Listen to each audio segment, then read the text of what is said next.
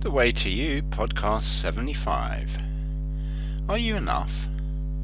Life is a roller coaster. You no doubt have heard that one. But have you heard this? If you don't like the roller coaster, change the ride. It's a new slant on life, really. It is to say that you don't have to have this up and down experience the whole time. You can go round and round instead. Or down a water chute or in the ghost train. No kidding. Life can be what you make it, and it's up to you. If you spend a lot of time around people who feel that life is how you create it, then it is bound to rub off. Somehow the idea that this is so will get into your head, and you may find yourself suddenly changing things for the better. Because positivity breeds positivity, and somehow one gets changed in one's mind. I have written at some length about the fantastic mindset changes which are available to someone who loses weight in a safe and sane way. These changes are deep, they are not cosmetic at all. The whole orientation of the self is turned around and one's personality shows itself to you in greater detail. All it requires is you have a bit of faith in yourself and you can lose the weight off your body following the right plan. Or getting fit. All it requires is taking the first step and putting on jogging clothes or and going out and running or going to the gym or the pool.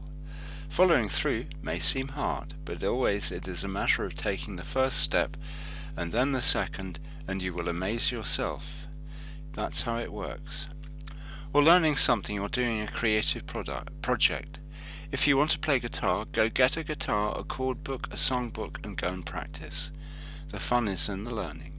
If you want to learn a language, then go and do a course, buy a book, find an online teacher. All you have to do is give it a go. The opportunities are there to do things which were hard to do in years gone by, and it may just change you for good. Something I heard listening to a presentation online which reminded me to be me was the statement, You are enough. What that means is that you do not need additions or cosmetic changes. Who you are is enough. Out of that you can expand your life to reflect you and not out of the desire to become more. I love that idea. I am enough. Whatever else I do, I do for my personal edification, not to fill holes and gaps. I am myself, you are yourself, and that is enough. Let that sink in for a moment and remember it often. I realize this is quite a tough ask in a way because many people are used to feeling they are lacking in some way. Most people suffer a lack of confidence. Some go through the whole of their lives suffering from feelings of inadequacy. What a waste! But the signals from various areas of society do not give us the comfort of feeling we are actually fine as we are, often because the big companies want to sell us something which can take, make up a perceived deficiency in people. It's the way people advertise in the mainstream, which means they have to make people feel inadequate unless they have the product advertised. Or maybe certain people are held up as models of achievement whose lofty standards most of us cannot help but fall short of. It's a complex game and keeps people down and easy to manipulate. What do they need? Maybe a better job, better qualifications, a better deodorant, whatever.